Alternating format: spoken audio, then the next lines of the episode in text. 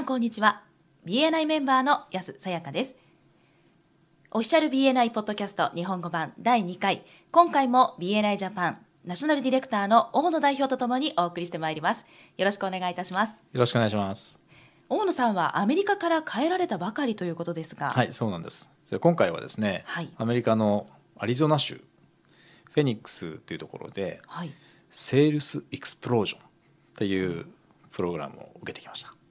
セールスエクスプロージョンはい。というのは？営業研修ですね言ってしまえば。なるほど、どんな研修だったんですか？まあ、営業研修といっても、はい。なんか商品とか、まあ、サービスを売るためのものだけではなくてアイディアを売り込むとかあるいはビジョンを買ってもらうとか、あるいは賛同してもらうみたいな全てそれはセールスというふうな捉え方で経営者にとって一般的に言われている営業のスキルということよりも人を巻き込むというかその自分のアイデアを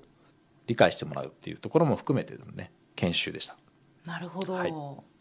それはまたすごく興味深い研修ですね。そうですね。今回、はい。あの講師トレーナーを務めていたのがブレア・シンガーという人であの皆さんご存知ですかね「金持ち父さん貧乏父さん」という本がだいぶ前にあのベストセラーになってましたけどもはい。そのお著者のロバート・キヨサキえー彼が主催しているリッチダットグループっていうんですかね、はい。えーそこのあのアドバイザーの一人なんですね。ブレア・シンガーという人が。で実はですね今回今年の4月に福岡で開催されるナショナルカンファレンスでも彼がですね時間を割いてくださってウェビナーの形ですけどもでメンバーの皆さんにですね彼の経営者にとってお役立ち情報を伝えてくれる予定になっています。合わせて今回私がですねアリゾナで受けてきたそのセールスエクスプロージョンっていうプログラムが今年実は東京でも開催されるんですね。9月の2日3日でこのブレアシンガーが来日してくれてですね日本のメあの人たちに同じプログラムを提供してくれます。なのでぜひお勧めしたいと思ってます。はい。ありがとうございます。9月の2日と3日に日本でもその研修が行われるということで、はい。非常にこれは貴重な機会になりそうですね。え非常に役に立つと思います。はい、はい。ありがとうございます。そういえばなぜ大野さんはアリゾナまで受けに行かれたんですか？そうですね。実はですね同じブレアシンガーのトレーニングをですね11月に BNI のインターナショナルディレクターズカンファレンスが開催されたその翌週にちょうどあったんですねでそのついでにやっぱりそれを受けてきたんですけどもなぜかということを話が長くなってしまうのでかいつまんで話させていただくと一つ大事なことは起業した人たちが必ずしも全てが生き残るわけではなくて例えば5年10年と起業してから時間が経つうちに例えばよくいろんな数字がありますけども例えば3割とかあるいは1割とか一説によると5%ぐらいしか10年後に生き残っていないというふうに言われます。じゃあなぜそんなにも多くの人が失敗をせっかく起業をしたのに失敗をしてしまうのかっていう実はですねここにあの大きく分けて2つ理由があると言われているんですけども何だと思いますか？例えばですね、はい。えーと一つは簡単に思あの思いつくんじゃないかと思うんですけど一つはお金ですね。お金がなくてその起業に踏み出せない人もたくさんいると思うんですけどはいお金がまず一つあるとしてもう一つは何だと思いますか、お金と来ると時間ですか？時間。いい線いってますね、あ。えーお金と時間。両方ともね投資すべきものですからね。はい。でも今回お話ししてるのは実は時間ではなくてビジネススキルという考え方なんです。ビジネススキルがあれば例えばお金がなくてもビジネススキルがあれば資金調達をすることが可能になるかもしれない。で一方でお金があってもねビジネスを始めるためのお金があったとしても必要なビジネススキルがなければそのお金もすぐに底をついてしまうということは当然言えると思うんですね。ということは思いを持って起業したでその後も起業家としてあるいは経営者として社長として学び続けるということが大切だと思うんですね。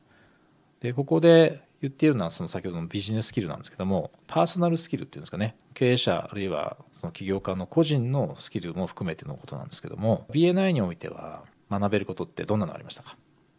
例えば、はい。ビジネスネットワーキング。はいビジネスネットワーキングね。ですね、あとリファーラルマーケティング。マーケティング。はい。その辺はもう BNI の専門分野ですのでその辺は BNI をフルに活用していただくとして、まあ、あとはまあプレゼンテーションなんかもありますよね。はい。であと BNI では学べないんだけどもやっぱりビジネスをやる人にとって大切なスキルって例えばどんなのがあると思いますか？ビジネスにとって大切なスキル。はい。そうですね。何でしょう？やっぱ営業。ああ営業、さっきのね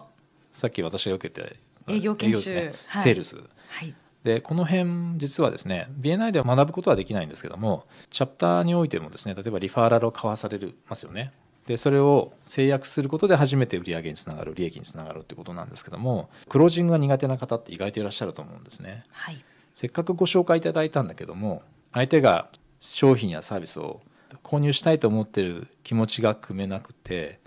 の注文を取れない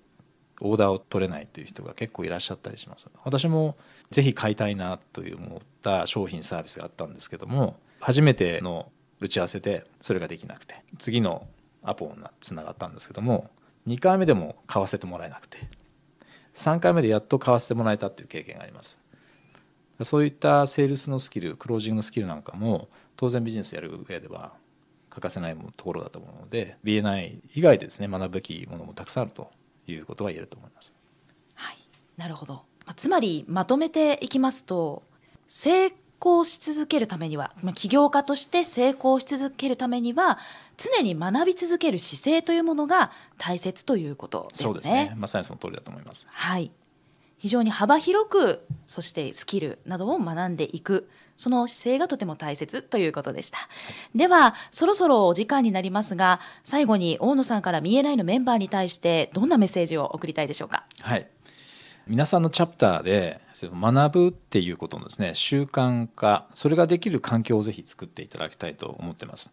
BNI のトレーニングの受講はもちろんですけれどもこのポッドキャストの活用だったりとかあるいは BNI 関連の書籍の活用だったりとかで CEU スリップみたいな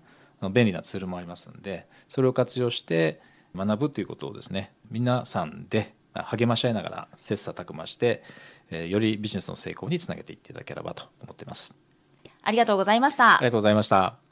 BNI ジャパンナショナルディレクターの大野代表と私 BNI メンバーの安さやかがお送りいたしました